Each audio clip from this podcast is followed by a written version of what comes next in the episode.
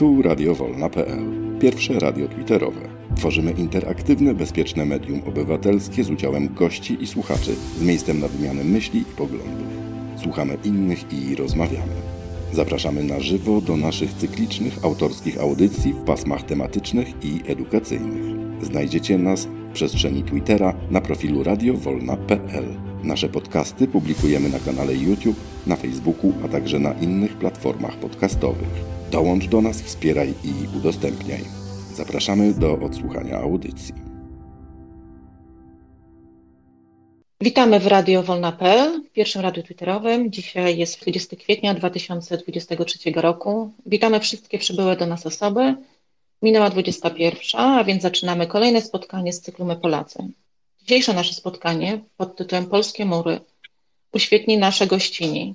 Osoba niezwykle aktywna w życiu społecznym i politycznym, pani doktor Hanna Machińska. Dobry wieczór, pani doktor. Dobry wieczór pani, dobry wieczór państwu. Bardzo się cieszę, że udało nam się spotkać i serdecznie dziękuję za przyjęcie naszego zaproszenia. Gospodarzami spotkania dzisiaj będą nasi dziennikarze. Tadeusz Krupa. Dobry wieczór, Tadeuszu. Dobry wieczór, pani doktor. Witam wszystkich, kłaniam się. Oraz Arkadiusz Olszowy. Dobry wieczór, Arkadiusz. Dobry wieczór, pani doktor. Dobry wieczór, Aniu. Naszej gościni nie trzeba przedstawiać. Pani doktor Machińska a jest doktorem prawa wykładowczynią akademicką, osobą bardzo znaną w naszej przestrzeni społecznej, politycznej, ale pozwolę sobie na krótkie bio, pani doktor nie mogę sobie odmówić tej przyjemności, bo chciałabym nakreślić tutaj kilka kwestii i Pani dokonań. Pani doktor Machińska była w latach 1991-2017 dyrektorką Biura Rady Europy w Warszawie. Niezwykle aktywna społecznie, z ogromnym dorobkiem w zakresie wdrażania europejskich standardów prawnych do prawa polskiego, w tym w dziedzinie ochrony praw człowieka oraz prawa antydyskryminacyjnego. Zawsze zaangażowana w walkę z dyskryminacją, ksenofobią i nietolerancją. Zastępczyni Rzecznika Praw Obywatelskich, niedawno odwołana, co też przestrzeni społecznej, w przestrzeni publicznej spotkało się z ogromnym zaskoczeniem i nieakceptacją. Pani doktor jest autorką wielu publikacji z zakresu ochrony praw człowieka, innymi aksjologia w Unii Europejskiej, Europejska Konwencja Praw Człowieka i wielu, wielu innych jeszcze publikacji, jest e, również odznaczona Krzyżem Kawalerskim Orderu Odrodzenia Polski, Złotym Krzyżem Zasługi.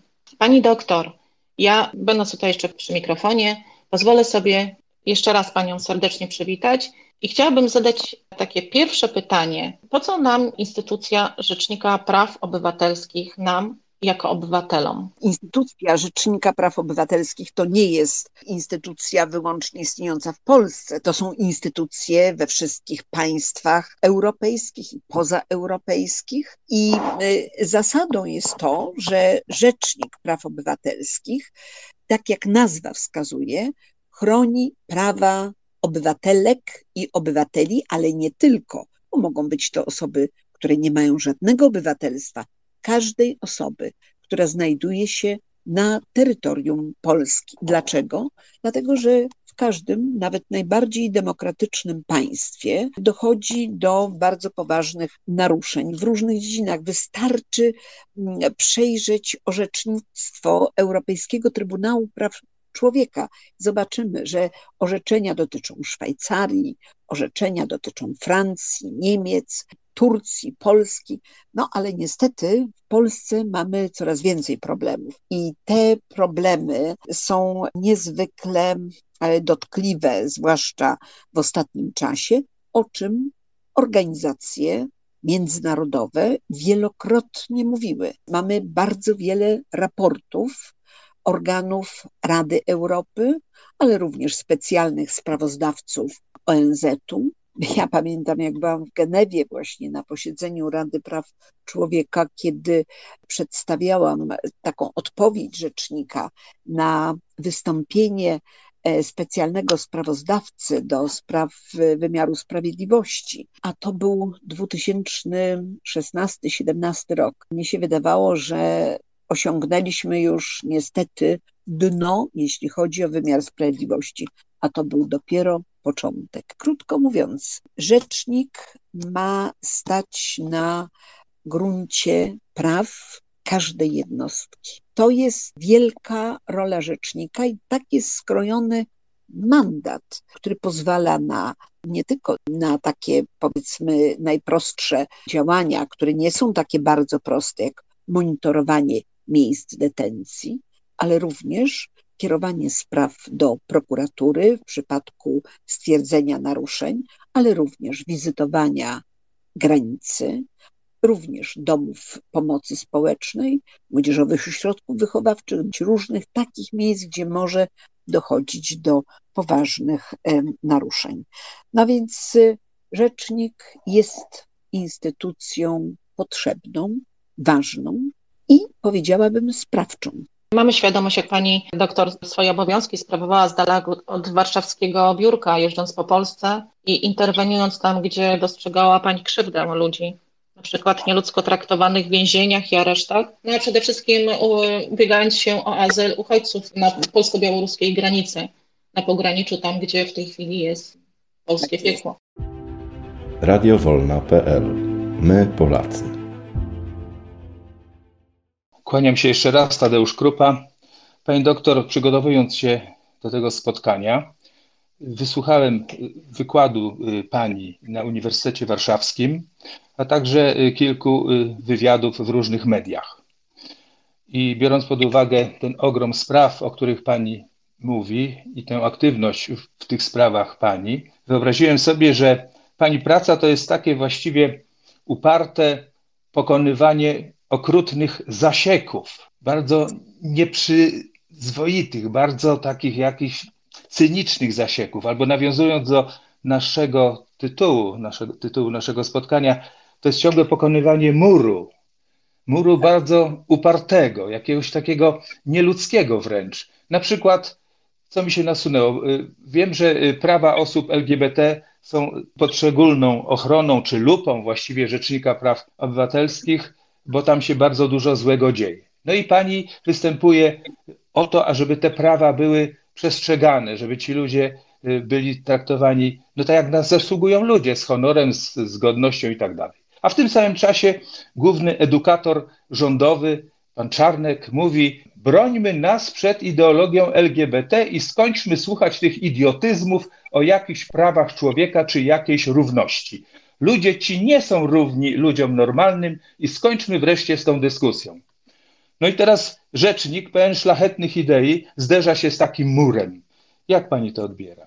Przecież e, to nie jest kwestia stwierdzenia, że e, osoby o LGBT są równe innym osobom. To jest taka oczywistość, której nie należy wręcz podkreślać, bo jesteśmy różni. Jesteśmy różni i w związku z tym to, co się wydarzyło w Polsce, co jest ewenementem na skalę światową, a mianowicie uchwały o strefach wolnych od LGBT, wywołały no, ogromne poruszenie w organizacjach międzynarodowych i ogromne poruszenie Rzecznika Praw Obywatelskich, wówczas Adama Bodnara. To Adam Bodnar systematycznie kierował sprawy e, i przyłączał się do spraw przed e, wojewódzkimi sądami administracyjnymi. A trzeba pamiętać, że owe strefy wolne od LGBT, zainicjowane przez Ordo Juris, objęły jedną trzecią terytorium Polski. To się w głowie nie mieści. Kiedy czytamy te uchwały, to jest po prostu naigrywanie się e, ze standardów cywilizowanego świata. To jest e, coś tak nieprawdopodobnego, ale niestety to pozostawia trwały ślad w umysłach ludzi. Cóż z tego, że sądy mówią, tego typu uchwały są nielegalne, naruszają konstytucję, naruszają prawo międzynarodowe. Tu mamy problem następujący, że gdyby nie działania Rady Europy, Unii Europejskiej, funduszy norweskich, to obawiam się, że w jakiś różny sposób e, te strefy by istniały. Tutaj tylko pręgierz finansowy spowodował, że poszczególne miasta, gminy zaczęły się z tego wycofywać, dlatego że zobaczyły, że miliony euro po prostu uciekają. To są miejsca naznaczone. Wczoraj stałam razem z wieloma osobami przed pomnikiem bohaterów getta przypominam sobie i przypomnijmy sobie, co powiedział Marian Turski, że nie można być obojętnym, że to, co jest niezwykłe, to jest to, że w każdym społeczeństwie są mniejszości. W każdym społeczeństwie są różne mniejszości, ale na tym cały problem polega, że eliminowanie, marginalizowanie mniejszości jest czymś, co nigdy nie powinno się w cywilizowanym świecie zdarzyć. I kiedyś mówiono i nadal się mówi o Żydach, ten straszny antysemityzm od słów do czynów, który doprowadził do tego, co mieliśmy, co przechodziliśmy, dramatów, niewyobrażalnych dramatów II wojny światowej, ale przecież to trwało, to nie narodziło się znikąd. Tak wyglądała Polska przed wojną. Ten antysemityzm niestety był wszechogarniający w społeczeństwie polskim.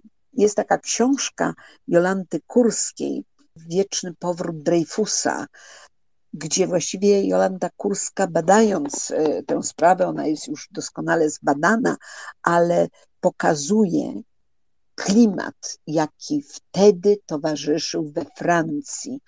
To było to podglebie, gdzie społeczeństwo uległo tej masowej histerii razem z mediami. Ta książka Jolanty Kurskiej to jest taki sygnał. Uważajcie, bo sprawa Dreyfusa to nie jest historia. My dzisiaj mówimy o współczesności przyszłości. Dlatego muszę powiedzieć, że sprawa, która w Polsce pojawiła się, te strefy wolne od LGBT były czymś tak niewyobrażalnym i tak świetnie, cudzysłów oczywiście to biorę, trafiło na glebę polską. Dla mnie to było uderzające, jak zostało to zaakceptowane w różnych lokalnych społecznościach. No więc y, muszę powiedzieć, że nie można być obojętnym. To nasza postawa, każdego z nas, każdy z nas musi być aktywny w przeciwdziałaniu i zwalczaniu takich postaw. Radiowolna.pl My Polacy. Dużo aktywności pani przeznacza na tłumaczenie tego, co się dzieje na granicy polsko-białoruskiej. Właściwie form i metod działania naszej Straży Granicznej. Ale mam wrażenie, że osób, które sprzeciwiają się temu, co się tam dzieje i działaniu naszych służb, jest bardzo niewiele, bowiem nawet po Pani komentarzach czy wypowiedziach na ten temat czytałem takie wstawki. No a co, pozwolić tym turystom z Białorusi wjechać do, do Polski i do Unii i co dalej? Ludzie zupełnie nie rozumieją, że czym innym jest zagrożenie życia, gnębienie, wrzucanie do lasu po nocy ciężarnych kobiet i tak dalej, a czym innym w ogóle dyskusja o tym, co dalej. Przecież to można zgodnie z prawem jakoś zorganizować. I naprawdę jestem zaszokowany, że tak brutalne wypowiedzi jakichś przypadkowych osób, które słyszały, co pani mówi, tych osób jest chyba jednak ciągle w Polsce za dużo. Tych osób jest rzeczywiście za dużo. Muszę Państwu powiedzieć, że to, co było dla mnie absolutnie przerażające, to jest taka dość, nie powiem powszechna, ale duża część społeczeństwa opowiada się za wywózkami, czyli to, o czym mówiliśmy, pushbacki. To jest coś przerażającego. W związku z tym działania Rzecznika Praw Obywatelskich, również za czasów Adama Bodnara, ale kontynuowane później, były niezwykle aktywne, ponieważ my opowiedzieliśmy się po stronie godności człowieczeństwa, respektowania standardów międzynarodowych. Przecież ten osławiony niestety pushback jest złamaniem polskiej konstytucji, Europejskiej Konwencji Praw Człowieka, prawa Unii Europejskiej, konwencji genewskiej. Ktoś może powiedzieć, no tak, ale to nie tylko w Polsce stosuje się owe pushbacki, czyli wywózki, bo przecież i Włosi, i Grecy, tak, tylko że trzeba pamiętać, że przyjęliśmy na siebie zobowiązania międzynarodowe. To znaczy, powiedzieliśmy, że po to podpisaliśmy konwencję. No, może ja powiem o jednej konwencji. Konwencję stambulską. Konwencję o przemocy wobec kobiet i przemocy domowej. Konwencja stambulska w 61 artykule mówi o tym, że nie wolno kobiet poddawać właśnie takim działaniom na granicy, wyrzucać je tam, gdzie grozi im utrata życia czy zdrowia. O tym samym mówi Europejska Konwencja, o tym samym mówi Konwencja Genewska. A my co? A my mówimy, my mamy rozporządzenie ministra spraw wewnętrznych i administracji, na podstawie którego wyrzucamy ludzi. Jest to rozporządzenie, które jest Biblią cudzysłów dla każdego funkcjonariusza. I kiedy na granicy mówimy, czy wy wiecie, że już nie mówiąc o tej konwencji jednej, drugiej czy trzeciej, ale o polskiej konstytucji, że wy łamiecie polską konstytucję. Na to słyszymy, że tu nie polska konstytucja rządzi, tylko rządzi rozporządzenie ministra spraw wewnętrznych. Na to mówimy dobrze, ale rozporządzenie ministra spraw wewnętrznych. W dziesięciu przypadkach już wojewódzkie sądy administracyjne powiedziały, że to zostało wydane z przekroczeniem upoważnienia ustawowego i jest to naruszenie prawa. Nieważne. My mamy rozkaz, rozkaz opiera się na rozporządzeniu. Teraz nawet jest ustawa o cudzoziemcach, która pozwala też w majestacie tak zwanego prawa dokonywać nielegalnych działań. No i, i co? I po prostu, jeżeli sobie uświadomimy, że od początku konfliktu dokonano prawdopodobnie, bo tutaj takich wiernych statystyk nie mamy, ponad 55 tysięcy pushbacków. To nie znaczy, że jest to 55 tysięcy osób. To są osoby, które wielokrotnie były wyrzucane na teren Białorusi, państwa niebezpiecznego, państwa, w którym no, traktowani są ludzie skandalicznie, gdzie dochodziło do tortur, a dla nas, my mówimy, Białoruś jest dla nas państwem bezpiecznym. Chciałam się zapytać pana ministra spraw zagranicznych, to dlaczego takie działania są podejmowane dyplomatyczne i przekazy dyplomatyczne dotyczące Białorusi, że Białoruś to współagresor, a jak chodzi o granice, Białoruś, no nie chcę powiedzieć, że naszym przyjacielem jest, ale Białoruś jest państwem bezpiecznym i możemy ludzi 24 godziny na dobę, kobiety, dzieci, mężczyzn wyrzucać na teren Białorusi. To jest szczególnie bolesne. Ja teraz w najbliższym czasie będę na Uniwersytecie w Zurichu. Jestem ogromnie dumna, bo jako jedyna osoba z Polski mam doktorat honoris causa Uniwersytetu i wygłaszam właśnie wykład e, związany z e, tym doktoratem, który otrzymałam w ubiegłym roku. I zastanawiam się i chcę się zastanowić, chcę postawić taką tezę, czy można bronić wolności jednych, tłumiąc pragnienie wolności innych. Bo przecież mamy nieomal, możemy powiedzieć dwie granice, polsko-ukraińską i polsko-białoruską. Nie mamy wątpliwości co do zachowań Straży Granicznej na granicy polsko-ukraińskiej, wielkiej pomocy. Byliśmy świadkami nadzwyczajnych zachowań ludzkich, wspaniałych postaw funkcjonariuszy Straży Granicznej na granicy polsko-ukraińskiej. To chciałam się zapytać, ta druga twarz, to kompletnie inna twarz. Czy możemy sobie pozwolić na to, żeby tłumić pragnienie wolności innych? Bo przecież ci ludzie na granicy polsko-białoruskiej, oni uciekają przed wojną, konfliktem, przed śmiercią, szukają miejsca bezpiecznego. To jest dramat, że my na te działania Łukaszenki nie znaleźliśmy właściwej odpowiedzi. To jest po prostu wielki dramat. Niemcy, nasi sąsiedzi, pushbacków nie stosują. Wielokrotnie rozmawialiśmy z nimi, oni mówią, każdy ma prawo do procedury. Zorganizujmy państwo tak, żeby każda osoba przedzierająca się przez tę granicę, żeby miała prawo do procedury. Czyli nie wszyscy zostaną. Część zostanie, a część nie. takim obrazie międzynarodowym coraz częściej mówi się o tym, co się dzieje na granicy białoruskiej.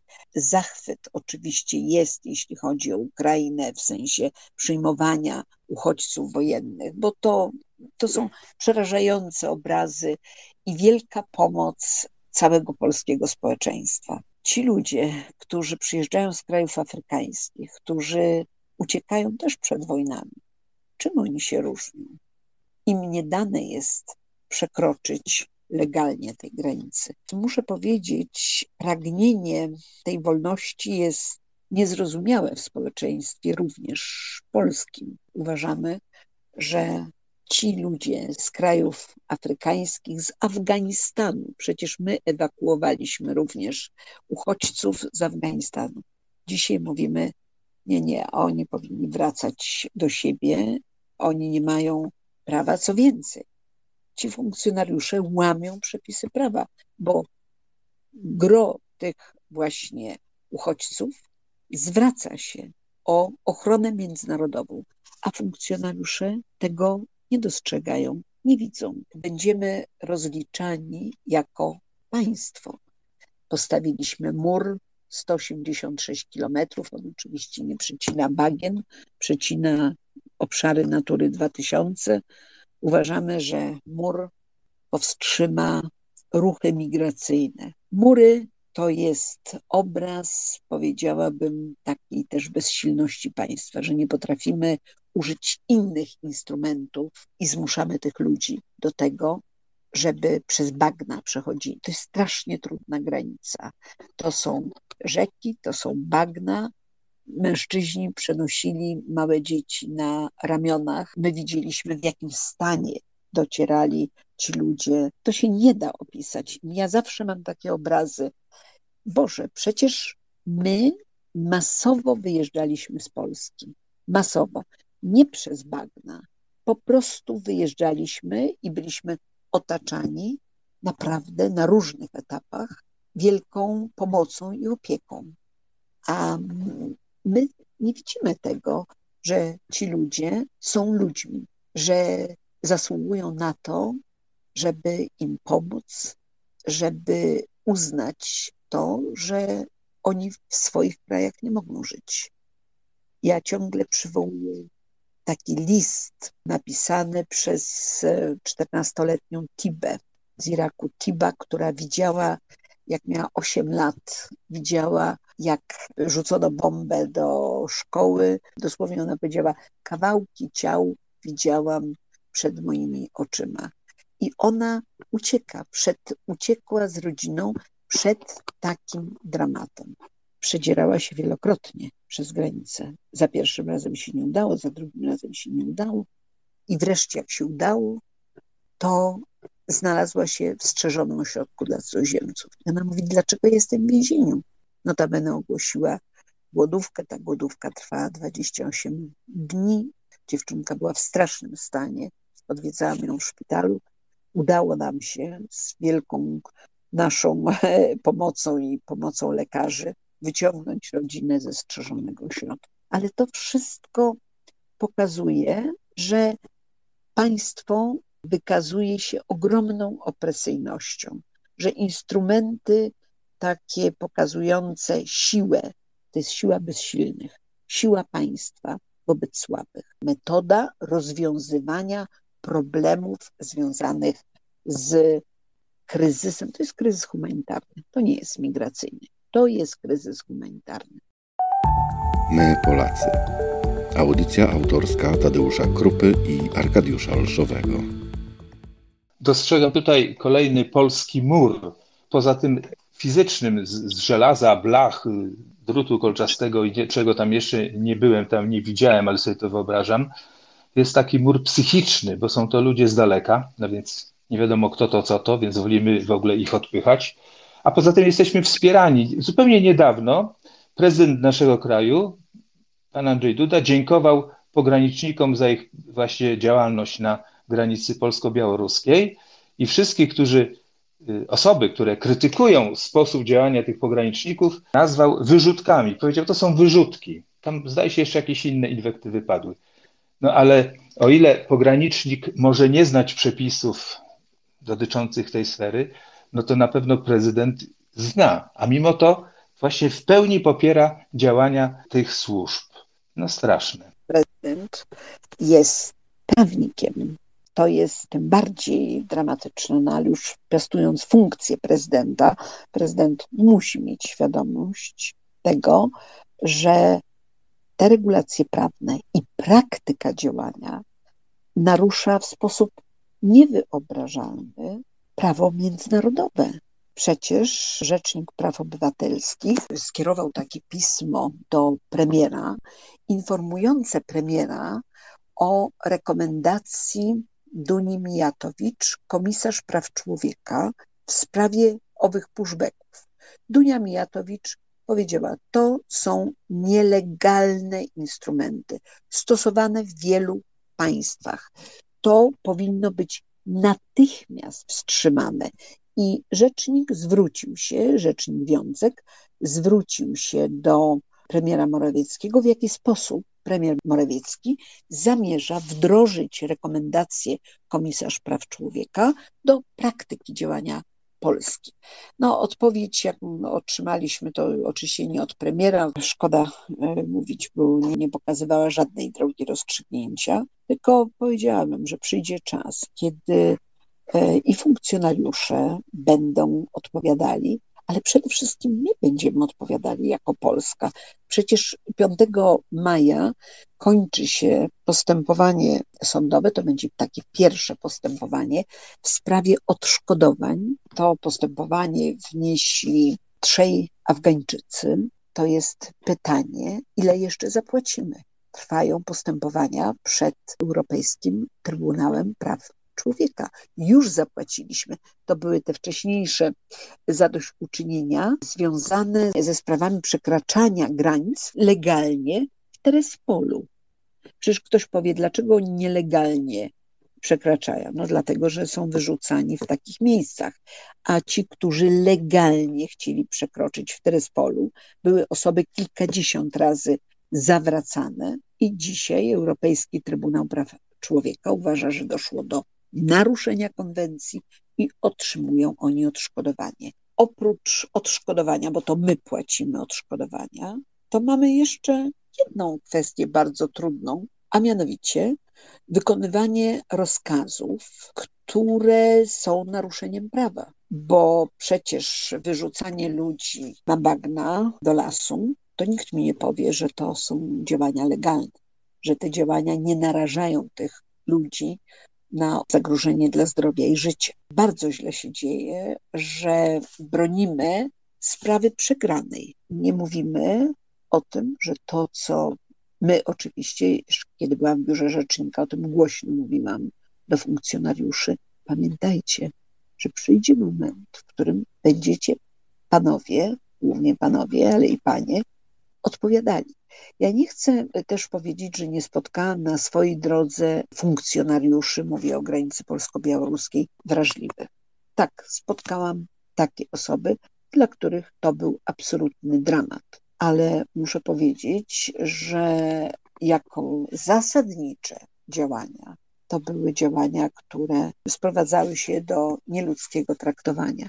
Będziemy odpowiadali za nieludzkie traktowanie, za tortury, przyjdzie taki moment. Muszę powiedzieć, że nie sądziłam, że mając już takie doświadczenia z okresu komunistycznego i mając w pamięci obrazy, które przekazywała mi moja mama, mój ojciec, moja babcia z okresu wojny, że ja dzisiaj znajdę się w lesie, że zobaczę człowieka, który trzęsie się, klęczy przed nami chce nas całować po butach, żebyśmy tylko nie wyrzucili go, bo on jeszcze nie wie, kim my jesteśmy, że nie wiedziałam, że będąc w lesie w nocy nie mogę używać latarki, bo jak użyję latarki, może się zdarzyć tak, że przede mną szybsza będzie Straż Graniczna i Straż Graniczna, zanim my podejmiemy jakiekolwiek działania,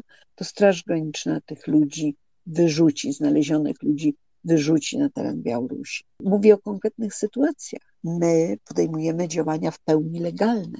Najpierw udzielamy jakiejś pomocy, której należy, następnie informujemy Straż Graniczną, że jest taka osoba, ewentualnie pogotowie, jeżeli jest potrzebne, a następnie pilnujemy, że ta osoba, te osoby, które zgłaszają żądanie ochrony międzynarodowej, żeby zostały poddane procedurze. Tylko ten moment zetknięcia to są jakieś obrazy wojenne, a co mają powiedzieć aktywiści? Wiadomo, że wobec rzecznika nie będzie żadnych represji.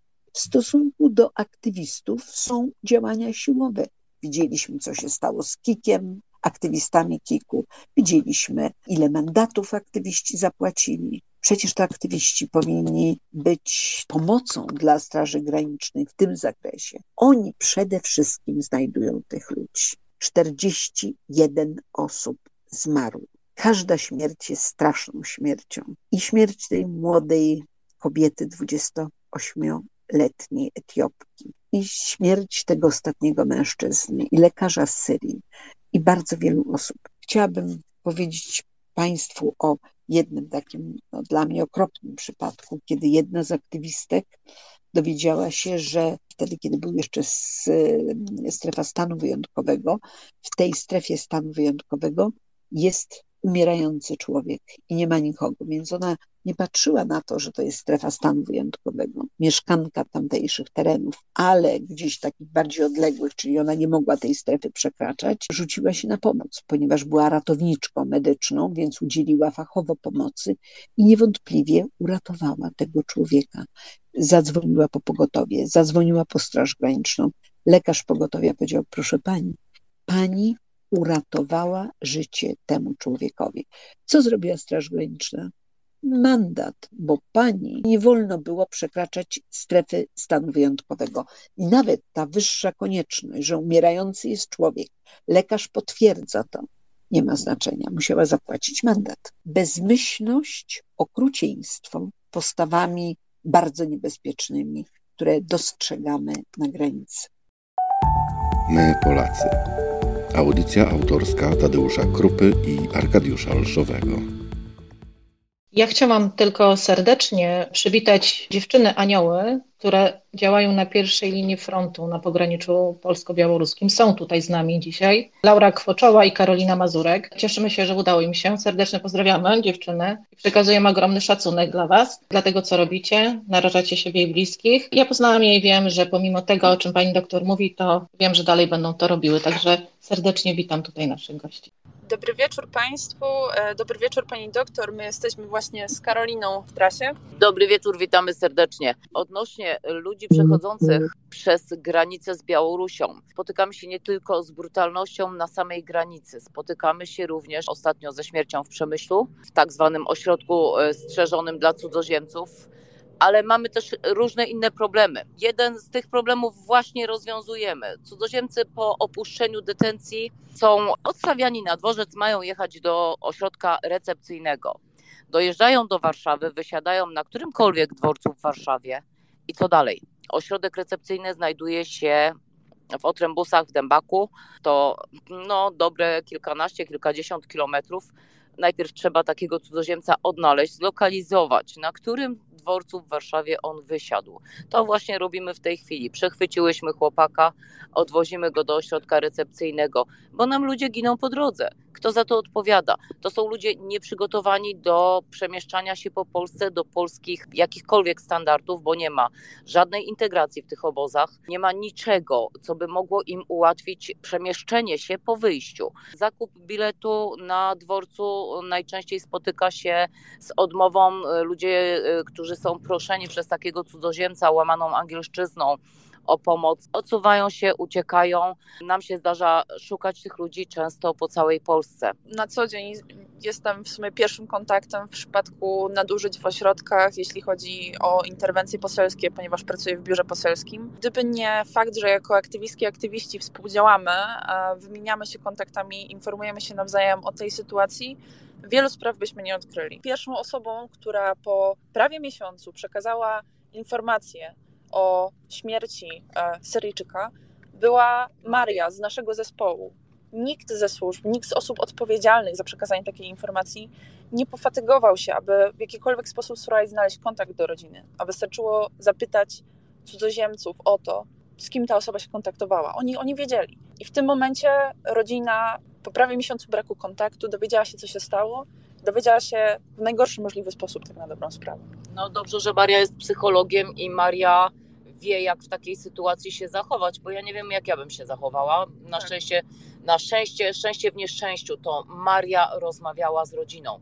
Dla mnie jest to niebywała sytuacja i szok, i nie możemy w tej chwili wymienić imienia, ponieważ chłopak, który jest u nas w aucie, jest właśnie z tego obozu, bo to nie są ośrodki. No i już zadał pytanie, więc y, dla niego to jest też bolesne, no a chcemy mu tego jakby zaoszczędzić. Po pierwsze, ten przypadek e, młodego człowieka, który zmarł w ośrodku, zmarł 17 marca.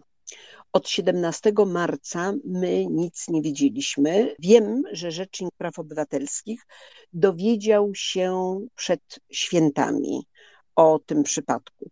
No, ja muszę powiedzieć, że jeżeli mieliśmy tak dramatyczne sytuacje, to my natychmiast albo wsiadamy w pociąg, albo wsiadamy w samochód, jedziemy natychmiast, a tutaj trzeba było odczekać trochę czasu. To jest bardzo poważna sprawa. Słyszymy, że został pobity. Więc zobaczymy, czy rzeczywiście to zostanie potwierdzone. To po pierwsze. Ale jeszcze jedna rzecz. Panie opowiadają o sytuacji, która jest no, nagminną sytuacją. Proszę sobie wyobrazić, że byliśmy w Wędrzynie, Wędrzyn już został zamknięty. Przeprowadzam, tam było 700 mężczyzn w Wędrzynie i nagle widzimy, że gotowi do drogi, a Wędrzyn na poligonie w środku lasu i są e, jakieś trzy osoby. Ja mówię, zaraz, zaraz, a gdzie ci panowie? A ci panowie są już zwolnieni z ośrodka strzeżonego. Ja mówię, no, no i co, jak oni jadą? A to już nie jest to, nie, to my się tym nie zajmujemy. Więc okazało się, że te osoby nie miały złotówki przy sobie, gdyby nie ich działalność, to naprawdę mielibyśmy ofiar znacznie więcej, ale też nie zapominajmy, że mamy ponad 200 osób zaginionych. Nie wiemy, co nas jeszcze niestety czeka, ale mówię, to są osoby odważne, kompetentne, to są osoby, którym właśnie Straż Graniczna wiele zawdzięcza, ale niestety stają się same ofiarami takich działań, takich represji bardzo często, zupełnie nie, nieusprawiedliwionych. No dla mnie nie tylko nieusprawiedliwionych, no skandalicznych, po prostu skandalicznych. Radiowolna.pl My Polacy.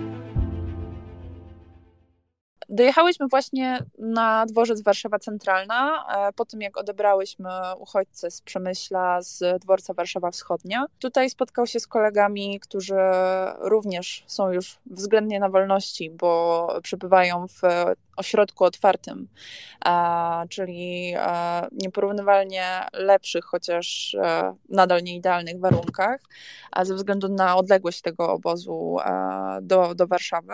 I przyznam się, że to, co teraz widzimy, czyli właśnie moc uścisków i, i, i, rozmowy, za każdym razem nas po prostu wzrusza. Przepraszam, że mi się głos łamie, ale po prostu mając świadomość, że są to osoby, które siedzą kilka, kilkanaście miesięcy w zamknięciu w okropnych warunkach, ponownie spotykają się na wolności, i, ale radość, właśnie o tym mówię. I właśnie, właśnie spędzają razem czas, być może idą na pierwszy wspólny posiłek. Tak, idą razem coś zjeść w tym momencie wspólnie tu chłopcy już są e, dłużej e, troszeczkę w tym ośrodku recepcyjnym, więc byli w stanie sobie dojechać e, do tej Warszawy i zabrać przyjaciela. To jest zawsze niesamowite wrażenie, jak oni się spotykają po takim długim jakimś okresie czasu, kiedy się nie widzieli i mogą ten czas spędzić razem na wolności. To jest niesamowite, mnie się chce płakać w tym momencie. Mówią panie chłopcy, to, są, to jest młodzież w jakim wieku mniej więcej?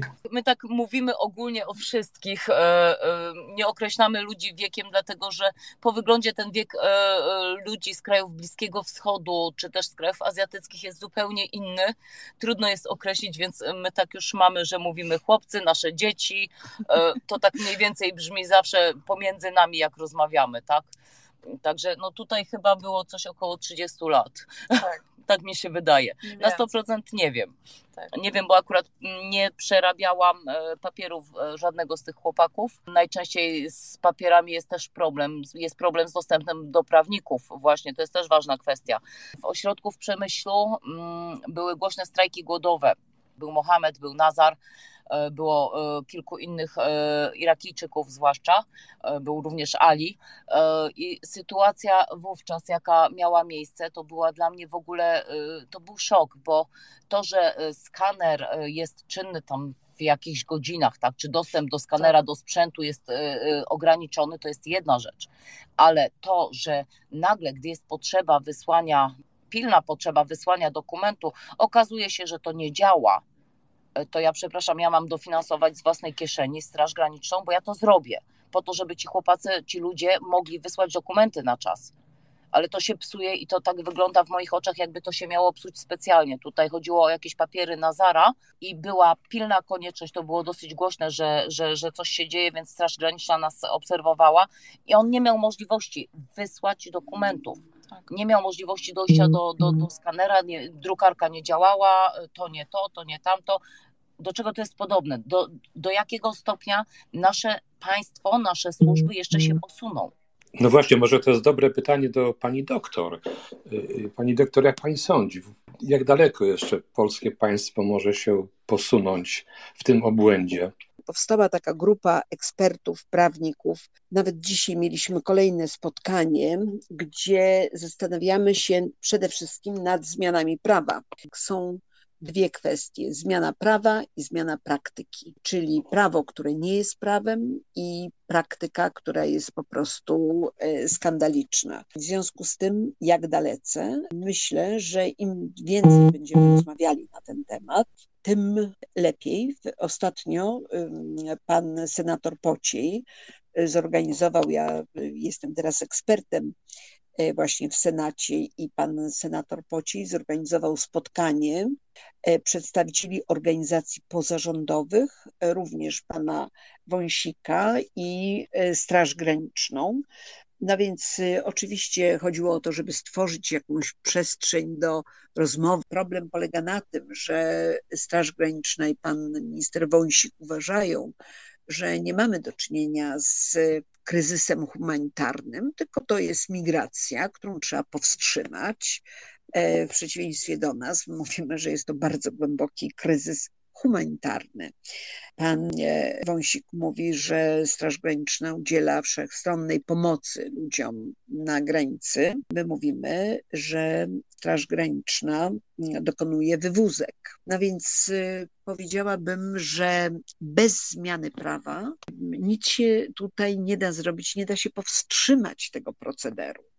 Kolejna sprawa przed Europejskim Trybunałem Praw Człowieka będzie skomentowana tak: zapłacimy odszkodowanie, a to w ogóle wiąże tylko w konkretnej sprawie i to nie zmienia naszej praktyki. Tak jak powiedział mi nie jeden funkcjonariusz, pani mówi o orzeczeniu w USA. Co nas obchodzi orzeczenie Wojewódzkiego Sądu? No mam nadzieję, że niedługo będzie już e, prawomocne orzeczenie. To dotyczy tylko jednej sprawy. Nas ta sprawa nie interesuje, a my mamy rozkaz, my podążamy, że tak powiem, skrupulatnie za rozkazem. Jak długo będzie to trwało? Dopóki nie będzie jasnego sygnału też politycznego, że Polska musi zmienić swój przekaz polityczny. W ślad za tym powinna być zmiana przepisów prawa. Czy dzisiaj możliwa jest zmiana przepisów prawa? Myślę, że, że nie. Radiowolna.pl My, Polacy. Arkadiusz Olszowy. Pani doktor, słuchając pani, e, przypomniała mi się taka sytuacja. Lata 80., moje mieszkanie w Monachium i często bywający tam Jacek Kaczmarski na takich prywatnych koncertach śpiewający także zazwyczaj na naszą prośbę tę słynną piosenkę Mury. I my zdzierający sobie gardło, próbując śpiewać razem z nim. Mieliśmy wtedy na myśli zupełnie inne mury, te mury, które nas odgradzały, oddzielały od tego normalnego świata. Dzisiaj budujemy mury, które z kolei mają nas odgrodzić od innych. Co się z nami stało w takim razie? Sama pani wspomniała o tym, ilu Polaków żyje poza granicami naszego kraju, ilu Polaków po wojnie i w późniejszych okresach opuściło Polskę, a teraz my się zamykamy przed innymi. Co się stało z nami, Polakami? Co się z nami stało? Muszę powiedzieć Państwu, że doznałam takiego uczucia mm, straszliwego zawodu, kiedy rozmawiałam z młodymi ludźmi, uczniami i uczennicami liceów, dobrych, bardzo dobrych liceów. I kiedy zaczęliśmy się zastanawiać, co jest dla nich priorytetem.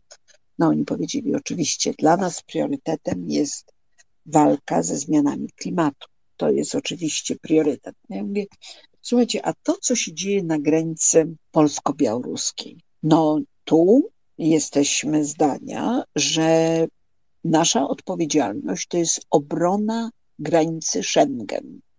My uważamy, że nikt nie ma prawa nielegalnie przekraczać granicy Schengen. A ja mówię, a prawa człowieka, a sytuacja, w której nie można legalnie, a konwencja genewska.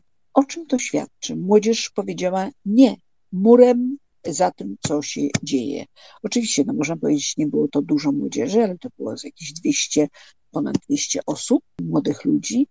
I ja mówię, słuchajcie, przecież to jest coś nieprawdopodobnego, że wy, młodzi ludzie, nie widzicie tego, jak łamane są prawa jednostki. Nie widzicie? Wyobraźcie sobie, gdybyśmy tak w latach 80., a nawet i wcześniej, w takich warunkach, my rzeczywiście w takich warunkach po stronie polskiej przekraczaliśmy granice, ale tam byliśmy nadzwyczajnie traktowani. To jest, co się z nami dzieje i co się z nami stało. Myślę, że po pierwsze, bronimy tak zwanego naszego dobrobytu. Nie będziemy się tym dobrobytem dzielili. Po drugie, zakorzenione jest w społeczeństwie, że jednak Polska jest dla Polaków jest taki przekaz, który idzie też z góry. Słyszeliśmy, co przynoszą migranci, uchodźcy, choroby różne. Po drugie, czy my chcemy ludzi z krajów afrykańskich, a poza tym jeszcze muzułmanie, a niekoniecznie, nawet nieważne, ale oni mają inny kolor skóry, inna religia, a przecież tu w Polsce wszyscy należymy do jednego kościoła i bronimy tego naszego kościoła. Więc muszę powiedzieć, że na pytanie, a gdzie są postawy chrześcijańskie? Chyba wszyscy ponosimy odpowiedzialność za stan umysłów. My, którzy uczymy młodzież od najmłodszych lat, Kościół, który nie wypełnia swojej misji, chrześcijańskiej powinien iść ten przekaz. To są nasi bracia, nasze siostry, bez względu na kolor skóry, wyznania.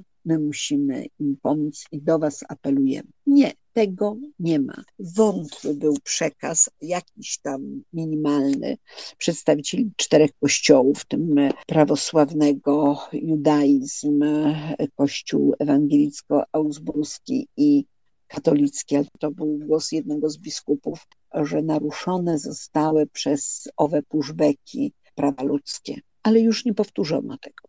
Chcemy bronić się zasiekami, murami, bo mamy mury w głowie, mury w sercu. Od samego początku powinna nam towarzyszyć edukacja.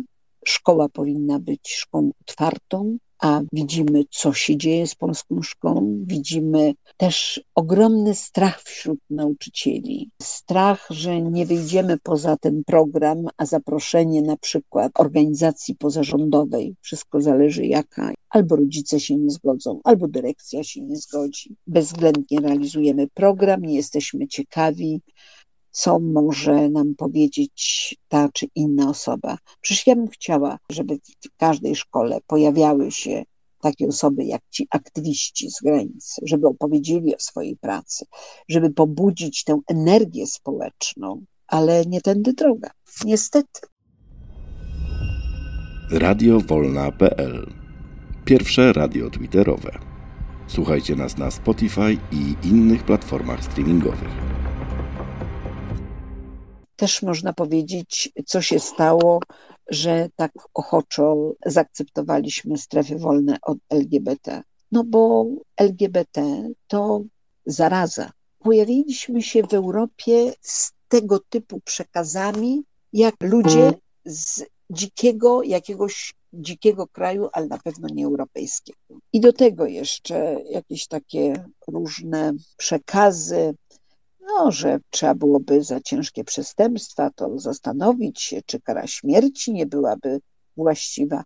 To wszystko pokazuje, że my jakby odrzucamy standardy cywilizowanego świata, standardy europejskie że nie chcemy się wsłuchać. Nawet można powiedzieć, że współuczestniczyliśmy w tworzeniu tych standardów, tylko od tworzenia do ich stosowania daleka droga. Na różnych poziomach sytuacja, moim zdaniem, do odrobienia na pokolenia. Rewitalizacji edukacyjnej nie zrobi się w ciągu jednego, drugiego czy pięciu lat to jest praca, za którą trzeba będzie się bardzo jednoznacznie zabrać po wyborach, gdzie trzeba będzie naprawdę dokonać e, no, ogromnego zwrotu i otwarcia szkoły. Najważniejsze jest to otwarcie szkoły i ja nie wyobrażam sobie, żeby powtórzyła się taka historia, która już się powtórzyła za czasów pierwszego PiSu. Nie wiem, czy Państwo pamiętacie, była taka słynna historia, w której ja uczestniczyłam jako dyrektorka Biura Rady Europy miałam jako zadanie upowszechnianie poradnika dla szkół, poradnika Kompas. To był poradnik o prawach człowieka. Ten poradnik Kompas był wydawany w wielu językach, w tym języku polskim, ale również i arabskim. W Tunezji był promowany w szkołach. I tylko w Polsce zakwestionowano ten poradnik. Z jakiego powodu? Bo była tam jedna lekcja, to były gotowe scenariusze lekcji, i była jedna lekcja, w której mówi się, jeżeli chcecie poznać, to był ten zwrot do młodzieży, jeżeli chcecie poznać problemy dotyczące osób LGBT, to zaproście przedstawiciela organizacji pozarządowej, żeby wam opowiedział o tym. No i oczywiście wówczas Ministerstwo Edukacji powiedziało: O nie, nie będziemy propagować homoseksualizmu w polskich szkołach. Więc nie chciałabym powrotu do takich czasów. To był czas 2005-2007 nie takie odległe. Niedawno byłam w Krakowie na spotkaniu. W Krakowie zaproszono młodą dziewczynę z Kamerunu. Dziewczynę, która młodą kobietę, która urodziła dziecko. Dziecko ma 7,5 miesiąca. To było niesamowite doświadczenie, dlatego że ona opowiadała, że w Kamerunie na jej oczach zastrzelono męża wojskowego. Ona po prostu uciekała, była w ciąży, uciekała, zostawiła dziecko w Kamerunie, bo powiedziała, że dziecko sprowadzi, jak tylko znajdzie się w miejscu bezpiecznym. Liczyła się z tym, że niestety nie, do tego miejsca nie dotrze. Pięciokrotnie była jak piłka ping-pongowa w ciąży, przerzucana przez funkcjonariuszy, o tym mówiła, funkcjonariuszy służby granicznej. Ona im mówiła, że jest w ciąży. Była bezwzględnie wyrzucana i wreszcie, jak za którymś razem przeszła, upadła i zemdlała. No i wtedy okazało się, że trzeba natychmiast pogotowie. Dzięki temu znalazła się w szpitalu, ocknęła się w szpitalu. Stwierdzili, że jest w bardzo zaawansowanej ciąży. W tej chwili jest pod opieką wolontariuszek w Krakowie. Jej śliczny synek, 7,5 miesiąca, z córeczką rozmawia przez Skype'a i mówi, że marzy o tym momencie, w którym będzie mogła wziąć w ramiona swoją córkę, której nie widziała tyle czasu. I proszę mi wierzyć, że na sali byli dorośli, była młodzież, ludzie płakali. To są wstrząsające obrazy. My musimy poruszyć sumienia ludzi. Podeszła do mnie jedna ze studentek i mówi: To było dla mnie tak straszne przeżycie, bo moje dziecko ma 7 miesięcy. Ja urodziłam w świetnym szpitalu. Nie mogę sobie wyobrazić takiej traumy. Dopóki nie otworzymy się na konkretne sytuacje, nie poznamy losów tych ludzi, to nic z tego nie będzie. Z tego, co pani mówi, wniosek jest taki dosyć smutny, bo te mury fizyczne, je można zburzyć, tak jak zburzony został mur berliński. Natomiast te mury, które powstają w głowach Polaków, no to faktycznie potrzebne będą pokolenia, aby te mury do końca zostały zburzone. Radiowolna.pl My Polacy. To są dwie twarze migracji uchodźców ukraińska i białoruska. I to są zupełnie obrazy nieprzystające. Więc y, muszę powiedzieć, że ta sytuacja jest dla Polski. Dzisiaj jeszcze y, rządzący tego nie widzą, ale to będzie ciążyło na reputacji, na odpowiedzialności za to, co się tam dzieje. Tylko, że 41 ludzi, którzy zmarli. Każda ofiara nas obciąża. No tak, ale ci sami nasi współobywatele, którzy przymykają oczy i udają, że problemu nie ma, odwracają się plecami, jednak z drugiej strony z otwartymi ramionami przyjęli właśnie tych uchodźców wojennych z Ukrainy. To jedno do drugiego totalnie nie pasuje. Czy to faktycznie ta propaganda, to odcięcie od informacji, blokada informacyjna, to są te przyczyny, dla których to się dzieje? Ja myślę, że tak. Proszę zwrócić uwagę, że duża część społeczeństwa korzysta z telewizji publicznej. Przecież w telewizji publicznej nie ma przekazu, choćby takiego, że mówimy, w Polsce mamy coraz mniej ludzi. W Polsce rodzi się bardzo mało dzieci. Polska 2050 to będzie załamanie demograficzne. My dzisiaj potrzebujemy nowych obywateli, choćby z punktu widzenia y, ekonomicznego. Y, to jest to bardzo ważne, oczywiście. To świetnie, przepraszam, Niemcy, Niemcy rozgrywają. Tak, oczywiście. Niemcy znakomicie. Dominująca jest postawa odrzucająca przede wszystkim tych, którzy przybywają do nas z krajów afrykańskich. I to jest, to jest po prostu dramat. To jest dramat, dlatego że przecież przybywają do nas i ludzie, którzy mają wysokie kwalifikacje, które bardzo by się przydały u nas na rynku pracy, ale też przybywają czy przechodzą kobiety, które wymagają ogromnego wsparcia. I muszę powiedzieć, że tutaj niestety mamy bardzo duży problem. Może ja podam taki przykład pewnej rodziny afgańskiej, którą się w swoim czasie opiekowaliśmy. Bardzo dramatyczna sytuacja, ponieważ e, matka, e, młoda kobieta zmarła, został ojciec, e, chyba czworo dzieci, ale na pewno czy pięcioro, ale chodzi o dwie dziewczynki, które uczęszczają do szkół polskich. I wiecie Państwo, jak ja policzyłam, to z 20 osób, wolontariuszy i wolontariuszek zajmuje się tą rodziną. To jest coś po prostu niebywałego, jak ci wolontariusze wyręczają państwo, bo trzeba przeprowadzić te dziewczynki krok po kroku. Nie ma systemu. To jest ręczne sterowanie. Odbywało się to na takiej zasadzie, że najpierw zbliża się lato, mówimy o ubiegłym roku, ja dzwonię, szukam jakiejś możliwości umieszczenia dziewczynek lato w mieście. No tak, ale nie mamy pieniędzy, no więc szukam pieniędzy, żeby te dziewczynki, prawda? Następnie lekcje języka polskiego, lekcje matematyki. No podam tylko taki banalny przykład, który nam się w głowie nie mieści, że nauczycielka mm, matematyki mówi, że ma ogromny problem z jedną z dziewczynek, bo ona nie może, to dziewczynka powiedzmy 12, 10, nie, 11-letnia, nie może jej wytłumaczyć, po co jest tabliczka mnożenia. Ona nigdy nie miała do czynienia z tabliczką mnożenia. Nie chce się uczyć, do tego dochodzi ta trauma po śmierci mamy i wszyscy się składają na tę rodzinę, żeby wesprzeć, żeby ojciec miał jakąś pracę, żeby każdy miał jakiś e, naukę języka, ale to jest ciężka praca wolontariuszy. Teraz pan Witold Lilienthal z dalekiej Kanady.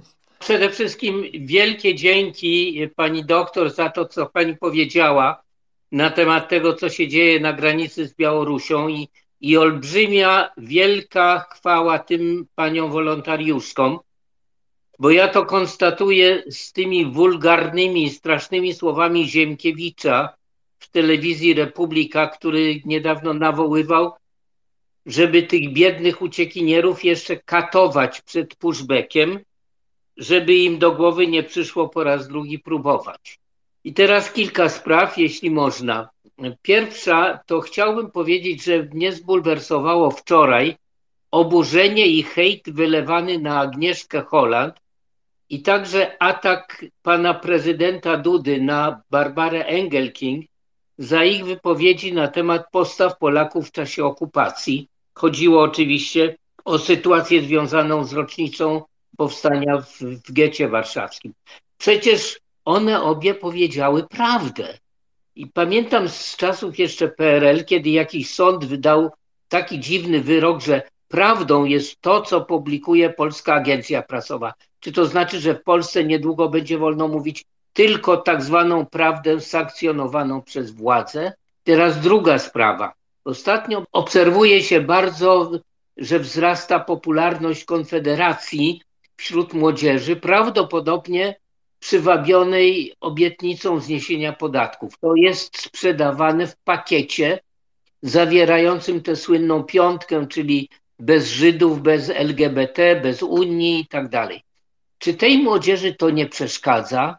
Co do homoseksualizmu, to przecież tego się nie da promować, tak jak pan Czarnek czy tam inni y, twierdzą, można tylko tłumaczyć o problemach tych ludzi, bo albo człowiek rodzi się z inną orientacją seksualną, albo nie. Więc nie można nikogo, przynajmniej ja tak rozumuję, że nie można nikogo namówić na zmianę orientacji, bo ja hołduję zasadzie, że potępiam kogoś za jego świadome czyny, ale nigdy za to, kim się urodził, bo ten człowiek nie ma żadnego wpływu na swoje urodzenie. I chciałbym prosić, żeby pani doktor zechciała obie te sprawy skomentować, ale jeszcze na koniec ostatnie kilka zdań.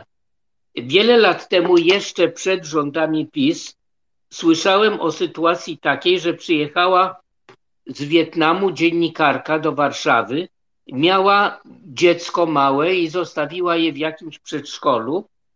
I w przeciągu kilku dni zgłosiły się chyba ze, ze 20 rodzin z żądaniem, żeby to dziecko usunąć, bo, bo ich po prostu obraża to, żeby ich białe polskie katolickie dziecko chodziło do przedszkola, gdzie jest jakiś, ja nie wiem, nie, nie chcę używać tych słów, jakich, jakich słyszałem, na, takie najgrzeczniejsze to jest ten żółtek. Czy Polacy są, ja, ja tego po prostu nie rozumiem, może pani skomentuje, czy dzisiejsze pokolenie Polaków jest jakoś wewnętrznie, szukam odpowiedniego słowa, uczulone na sprawy inności, czy, czy, czy są jakimiś urodzonymi ksenofobami, czy to należy do naszego DNA? Bardzo dziękuję i cieszę się, że Pan nas słucha.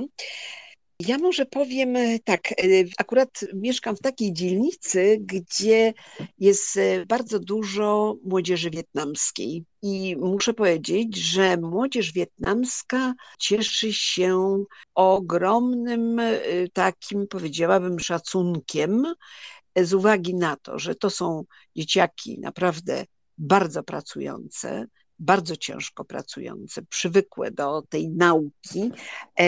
Co więcej, bardzo dobrze się uczą, znakomicie się uczą. I muszę powiedzieć, że to jest społeczność, jest w Polsce bardzo duża społeczność wietnamska. Oni są niewidoczni. Oni są tak kompletnie niewidoczni, bo to są ludzie pracujący, ja widzę rodziny. Mogę też podać przykład, że na Uniwersytecie Warszawskim przewodniczącym samorządu był nasz kolega Wietnamczyk, który był ogromnie popularny. I myślę, że społeczność wietnamska wtopiła się w społeczność polską bardzo dobrze. I w szkołach, i w różnych miejscach. Także tutaj y, wiele było badań zresztą na ten temat prowadzonych. Tu nie mamy problemów, y, jeżeli chodzi o takie relacje Mm, jest to dość, społeczność też do, dość zamknięta, chociaż w szkole te relacje dzieci są zdecydowanie dobre. Natomiast o osobach LGBT wiele powiedzieliśmy. To jest, to jest wielkie wyzwanie dla całego społeczeństwa, bo o ile w takich środowiskach jak uniwersytet to już wygląda zupełnie inaczej, ale niestety jeszcze przekazach publicznych, w przekazach medialnych kształtuje się postawy nienawiści, które idą z samej góry.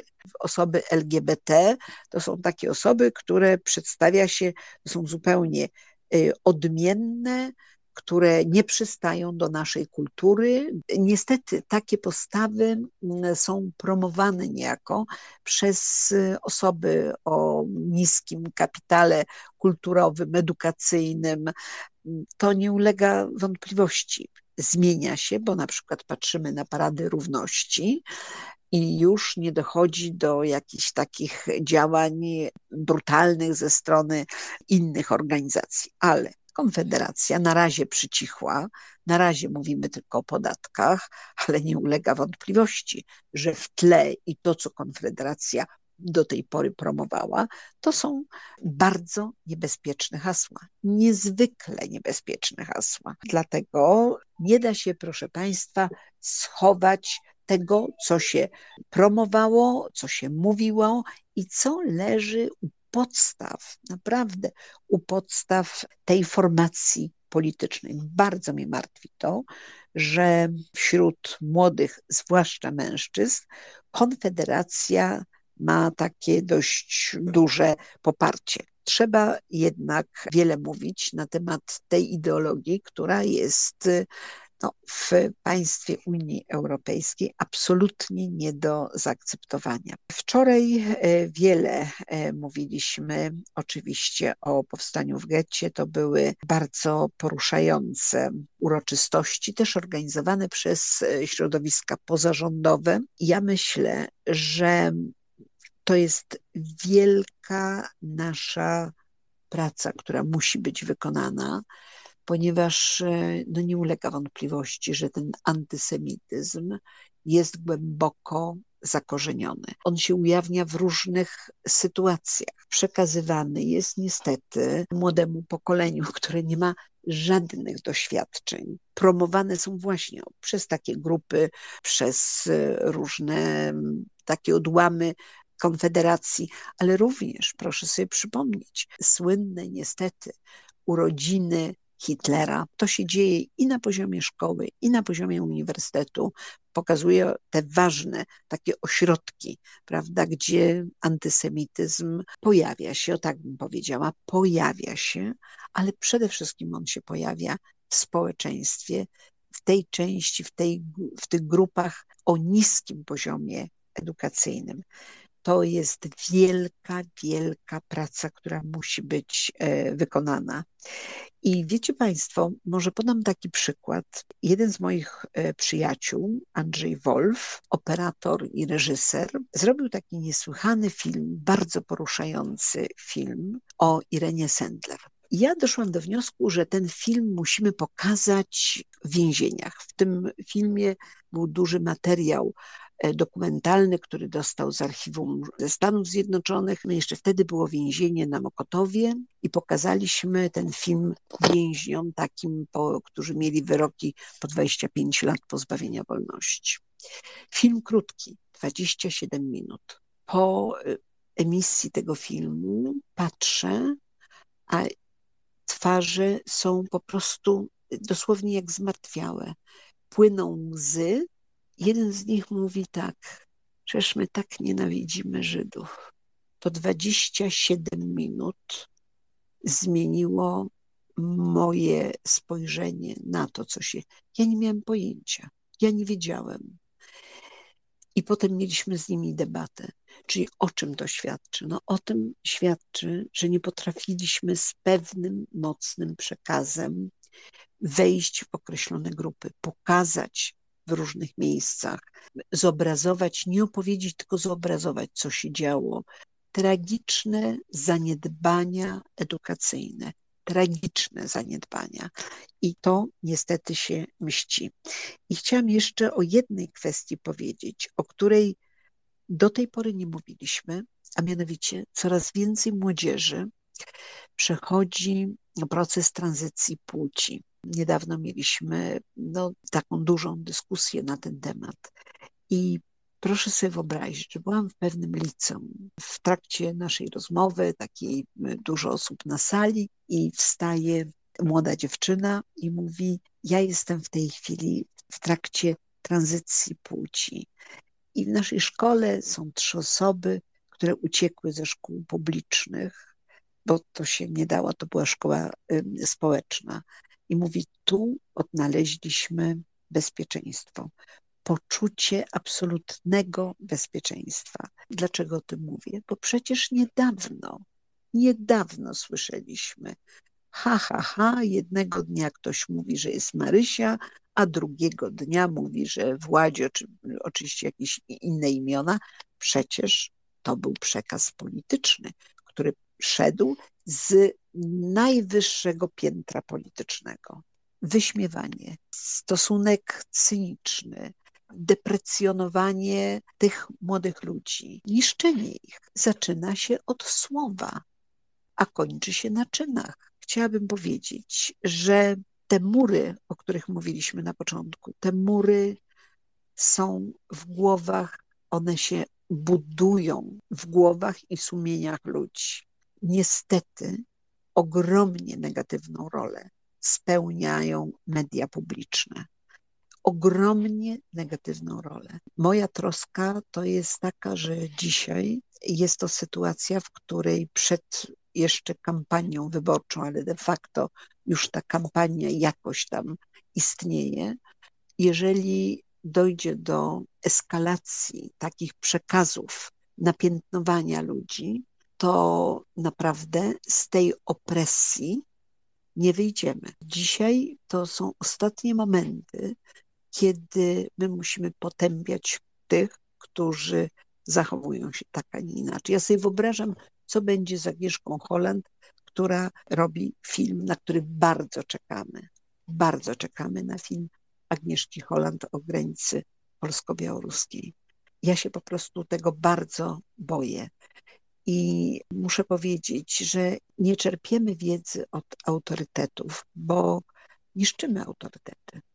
Tak jak do niedawna niszczyliśmy, no nie my, ale niszczyliśmy pana Bartoszewskiego, człowiek pomnik. Niszczymy, depczemy, nie potrafimy w sposób cywilizowany rozmawiać i to jest, to jest dramat, myślę, że dramat tych czasów i dramat naszego społeczeństwa, dramatycznie podzielonego. Nie wiem, co my możemy zrobić, ale to jest zadanie dla każdego z nas, żeby starać się znaleźć jakieś połączenia, odwołać się do wspólnych wartości. To wszystko jednak pani doktor musi gdzieś tam trafiać na podatny grunt. I niestety okazuje się, że w Polsce bardzo często na ten grunt niestety trafia. Aniu, proszę. Pani doktor, chciałabym jeszcze odnieść się do jednej sytuacji, też bardzo tragicznej. Chodzi o sytuację osób nieletnich w ośrodkach. Wiemy, że przybywają tam też e, niezgodnie z przepisami, niezgodnie z konwencją. Wiemy też, że mm, są no, takie procedury praktykowane absolutnie niedopuszczalne, które na podstawie określenia czy obserwacji budowy nadgarstka określany jest wiek osób, które nie mają przy sobie dokumentów i no, kończy się tym, że szesnastolatek na przykład przebywa w ośrodku jako zarejestrowana osoba w wieku 21 lat. No, to, to, to jest jedna kwestia. Ale druga kwestia jest taka, że również te osoby, o których wiadomo, że są nieletnie, one również przebywają w ośrodkach dla uchodźców. Co można z tym zrobić? Bo to jest strasznie bolesne przecież. Dotknęła Pani dwóch bardzo ważnych problemów, które łączą się przede wszystkim. Rzecznik wielokrotnie mówił, że ośrodki strzeżone dla cudzoziemców nie są miejscem, w którym powinny być dzieci. Oczywiście pojęcie dzieci, czyli osoby, zwłaszcza 15-16-letnie, my oprotestowaliśmy i oprotestowywaliśmy wielokrotnie te metody identyfikacji wieku, bo one absolutnie dają fałszywy obraz. Ale wygodniej jest powiedzieć, że chłopiec, który ma lat 16, ma lat 19 na przykład, i już nie mamy problem rozwiązany, może siedzieć sobie w ośrodku strzeżonym. Więc y, tu nasze wystąpienia, mówię nasze wtedy, kiedy ja byłam zastępczynią rzecznika, nie przyniosły żadnego, żadnego skutku. Jakie działania można podejmować, to oczywiście można podejmować na drodze sądowej. Tutaj nie mam dobrych wiadomości, ponieważ droga ta jest wyboista i procedury są długie. Pozwolę sobie postawić taką tezę, że sądy czyli sędziowie, nie są w pełni przygotowani do zderzenia się właśnie z takimi sytuacjami. Powołuje się często biegłych, biegli też nie są przygotowani. My zdecydowanie mówimy o tym, że po pierwsze, dzieci od samego początku e, nieletni muszą być zupełnie inaczej traktowani, że powinni być jako grupy wrażliwe objęte szczególną ochroną, czyli nie wolno dopuszczać się do sytuacji, w której rodzina z dziećmi jest y, wydalana z terytorium Polski. E, co do ośrodków strzeżonych, to jest już sumienie sądów. To sądy powinny wiedzieć, że nieletni, a jeżeli jest wątpliwość co do wieku, to sądy powinny ustalić, działać na rzecz ustalenia wieku sądy absolutnie nie powinny dopuszczać do tego, żeby nieletni byli w, w ośrodkach strzeżonych. To jest w ogóle wykluczone. E, niestety, jeżeli Państwo przeczytacie raporty Krajowego Mechanizmu Prewencji Tortur, to jest taka instytucja w instytucji, czyli w ramach Biura Rzecznika Krajowy Mechanizm Prewencji Tortur, wielokrotnie apelował o to, wielokrotnie analizował różne sytuacje, różne strzeżone, wszystkie strzeżone ośrodki i wszędzie pojawia się ten sam wniosek. To nie jest miejsce dla dzieci, to nie jest miejsce dla grup wrażliwych, to nie jest miejsce dla kobiet w ciąży, zwłaszcza, że opieka lekarska jest opieką iluzoryczną, absolutnie iluzoryczną.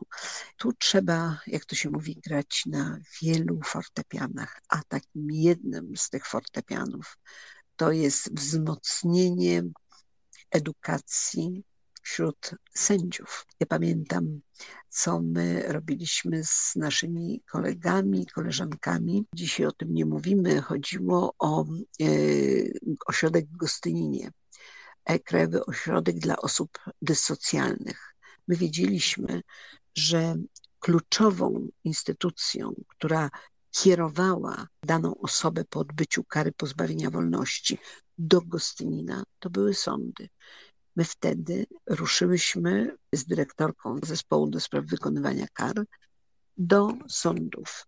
Od południa do północy Polski zjeżdżałyśmy we dwie sądy, rozmawialiśmy z sędziami, z przewodniczącymi wydziału, przedstawialiśmy im materiały, przedstawialiśmy im obraz sytuacji, do czego ich decyzje mogą prowadzić. I to była taka praca organiczna od sądu do sądu. I myślę, że w tym przypadku, o którym dzisiaj mówimy, niestety przyszedł taki czas, kiedy trzeba szkolić sędziów. Sędziowie nie są e, w pełni merytorycznie przygotowani do takich bardzo specyficznych problemów, jak strzeżone ośrodki, jak migracje, jak ofiary tortur. Przecież to sąd powinien, sędzia powinien wiedzieć, czy dana osoba jest ofiarą tortur, a jeżeli jest ofiarą tortur, to w żadnym przypadku nie może się znaleźć w strzeżonym ośrodku dla cudzoziemców. No niestety ta wiedza wymaga, nazwijmy to delikatnie, ugruntowania, czyli trzeba rozpocząć pracę y, u podstaw. Y, tak jak kiedyś uczyliśmy sędziów Europejskiej Konwencji, czym się zajmowałam w 1991 roku, i też sędziów, prokuratorów i adwokatów, tak dzisiaj mamy bardzo wiele wyzwań i po prostu ten obszar, cały ten obszar związany z prawem uchodźczym wymaga bardzo dogłębnej wiedzy, inaczej nic z tego nie będzie. Zbliżamy się powoli do końca naszego dzisiejszego spotkania, chociaż tych tematów pewnie do omówienia byłoby jeszcze bardzo wiele. Pani doktor, tradycją naszą jest to, że prosimy na koniec naszych gości, aby powiedzieli nam, co ich zdaniem z tego, o czym dzisiaj rozmawialiśmy, jest najważniejsze, co powinno zostać gdzieś w nas, albo w jaki sposób moglibyśmy pomóc jeżeli skupiamy się, bo tych problemów najważniejszych jest multum dzisiaj.